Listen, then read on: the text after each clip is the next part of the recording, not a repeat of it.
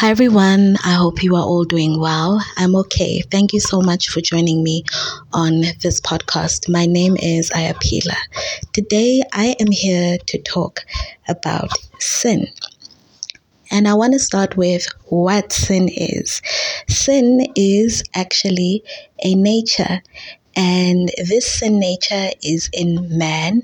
By that I mean mankind, human beings, and it is also a nature that is in the earth, um, it's just all over the earth. It influences the happenings, the events in this earth. And this sin nature came in when Adam and Eve disobeyed the Lord and ate from the tree which they were not supposed to. And ever since then, this sin nature came satanic sin nature comes from Satan, came and it has been causing decay in the earth, destruction, and in man, it it includes everything that is wrong that we do, but it also includes not doing what we are supposed to do. Um, a lot of us think of sin as being only overt um, but sin also includes those things which are covert, so hidden. Many times we sin in our hearts, and only God can see our hearts. Um, in the Bible, Jesus said that if a man thinks of a woman and lusts for her, he's already sinned. He's sinned in his heart. That is covert sin, sin that is hidden. Um, this sin nature it also is the reason why there is sickness, there is poverty, um, a lot of the mental illnesses, depression, anger, a lot of mental illnesses um, and men- mental dysfunction can actually be linked to demonic activity. There are people who get so angry that they black out and they can't even remember what it is that they did in that state of anger. The definition of sin is so broad. Sin includes so many things. And I'm not telling you this uh, definition so that you can feel guilty. I'm not telling you to, I'm not telling you so that you can feel condemned. Um, I would rather you hear this definition and know that we need grace. We need grace. And that's actually the function of the law today. Do you know that the law still has a function? And that function is to bring us human beings to the end of ourselves and see the, the deep need that we have we have for God because in our natural states, our state without God, we are depraved. But thank God that God has an answer for our depraved state without Him, and that answer is Jesus. In Jesus, all sin was taken care of. Um, sin and its effects on man. The earth is not redeemed, but there is a redemption plan for man. When Jesus was on the cross, he not only took on all of our sins, um, our past, present, and future sins. So even right there where you are. Your future sins, the sins that you still will commit, have been already taken care of. They were put on Jesus.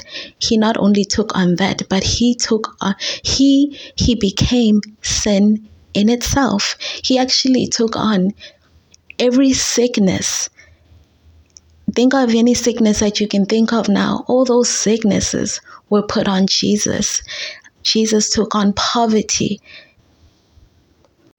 At the cross, Jesus, Isaiah says that the book of Isaiah says he actually became disfigured right there at the cross. He started deforming. The sins of the first man, Adam, to the last man that will ever be born, whoever that person will be, were put on him past, present, and future sins. He died and he rose in victory. He rose having triumphed over sin. And today, when you come into Christ, sin has no hold over you. We have not only been forgiven, we have been justified. And to be justified means to be proven not guilty. And if you've proved you've been proven not guilty, what does that mean? That Jesus had to be proven guilty. God is still just. Justice was served. But Jesus stood, stood in our place and took uh, and took that justice. I say this with reverence to God. Whatever sin you've committed, think of any sin right now. That sin Jesus was guilty of that sin. Jesus on the cross was guilty of that sin, and it was paid for already. And this is true for every man, everyone, those in Christ and those outside of Christ. But it is only appropriated to you once you come in to Christ. It becomes your divine reality, your true state, when you become born again. And just as Jesus on the cross was not only carrying the sins of the whole world, but was made to be sin, to embody sin itself. When we come into Christ, wow, we become righteousness. That's what the Bible says. We become the righteousness of God. When you are born again, not only are you righteous, you are righteousness. Um, I don't know if you guys know uh, this man, Jesse Duplantis. I don't know if I'm saying his name right, but God allowed him to see heaven. He had a revelation of heaven. And when he was in heaven, he was in awe of the beauty around him. And he was overwhelmed by the presence of Jesus. And he kept apologizing to Jesus and um, saying how he was sorry for everything that he's ever done wrong. And then finally, hmm, Jesus turned to him and asked him, Jesse, what did you do? When we become born again, we do not have a past. This is a scripture I used in a, in a previous podcast episode. 2 Corinthians 5, chapter 5 verse 17 says we become a new creation. You become altogether new. It says, Behold, all things are new. All things are new. You become without a past. But again, these things are only true for you if you acknowledge them and you come into Christ, you become born again. If you don't acknowledge these things, you don't acknowledge Christ, Him on the cross, Him dying, and Him resurrecting, then the connotation is that you are now standing for your own sin. Whereas someone already stood for your sin. Jesus Christ already stood for your sin. We have a check, and this check was paid for by blood for forgiveness of all our sins. And for us to have dominion over sin and and everything that includes sin, the death, the sickness, the poverty. But we have to go and cash this check. And this check is only valid if you're on earth.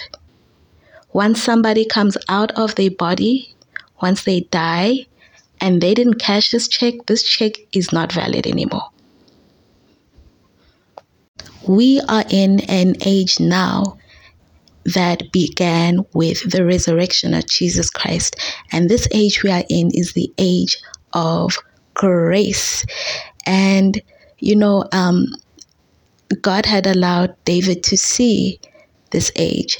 And, oh, sorry about that. What David said is that blessed is the man whom God will not impute sin on. We are that man, we are those people when I was younger, I used to uh, believe that, and I know there's people who also believe this, that God had a book, and this book would have everything that you do. So when you do something wrong, He'd be writing this down. This is not true. He's not, recording anything against our names when you are in Christ, you are blameless. And also, if he was doing that, he would stay writing. he would stay writing. That's all God would ever do. But he's not recording our sins. He's not counting them against us. Sin does not separate us from God when we are in Christ. Now, sin still has consequences. Um, if you go and rob, you probably will get some jail time. Um, I'm watching this show now. It's called Love and Marriage Huntsville. The there's a guy there who had been cheating on his wife, and then uh, finally, this is something that he had done in the past, and he repeated it again, and then finally, um, she went ahead and proceeded with the divorce, and now they are divorced, and when I tell you that nobody likes this guy, this guy is not popular. No one likes him. And it, it's so interesting when he, there's a scene in a previous season of the show where him and his now ex wife were arguing, and he was talking about the lady that he was entertaining at that time, the lady that he cheated on his wife with, and he talked about how she satisfied him. And for some women, other women can hear that and feel maybe she has one up on the wife. How is that a one up? This man just sat there and talked about how his needs are met. It's all about him. Mind you, he didn't even mention her name. No one even knows her name. He just sat there and talked about how now he's happy. He's found someone to make him happy. It's all about him, and, and there can be some women who can feel they have a one up on the wife because that's not a one up. Um, I just gave that example because sin still has negative effects. When you do go out and do wrong things, chances are you're not only hurting yourself, you're hurting other people. And that's another reason why God hates sin because it destroys what he loves and he loves mankind. He loves mankind and sin destroys that. Sin can destroy a career that took decades to build in one moment. Going back to the example I just gave now, since the divorce, this man and his now ex wife together, they were very prosperous. And now those businesses have had to be dissolved since they're going their separate ways. And that's sin. But still, it doesn't separate us from God. It doesn't make God love us less. God's love for us is unconditional. I think I'll stop at that. Uh, what I will do is link uh, a website. I don't know if you guys know a man called Andrew Wommack, but he has a website and he has teachings for free on his website. So I'll link his website down below. He really, I would I first found his website when I was in university and we had all this uncapped Wi Fi. I wouldn't say it was free because I guess it was included in our fees, but there was this uncapped Wi Fi and um, in university, I still am. I was uh, a loner, so I would like listen to these back to back and they're free. So I'll link that. He really helped me to understand grace, understand righteousness. Um, and so, what I've put in this little podcast episode, if you go and listen to the teachings on his website, you will get a better understanding. Um, I like I said in um, my previous um, previous podcast episode, I don't want my podcast episodes to be long. And so there's only so much I can say in the time that I want my podcast to stay in. And so I hope that having listened to this, you were blessed. I uh, hope that you were built up. And I hope you come back. Thank you so much for joining me again. Bye.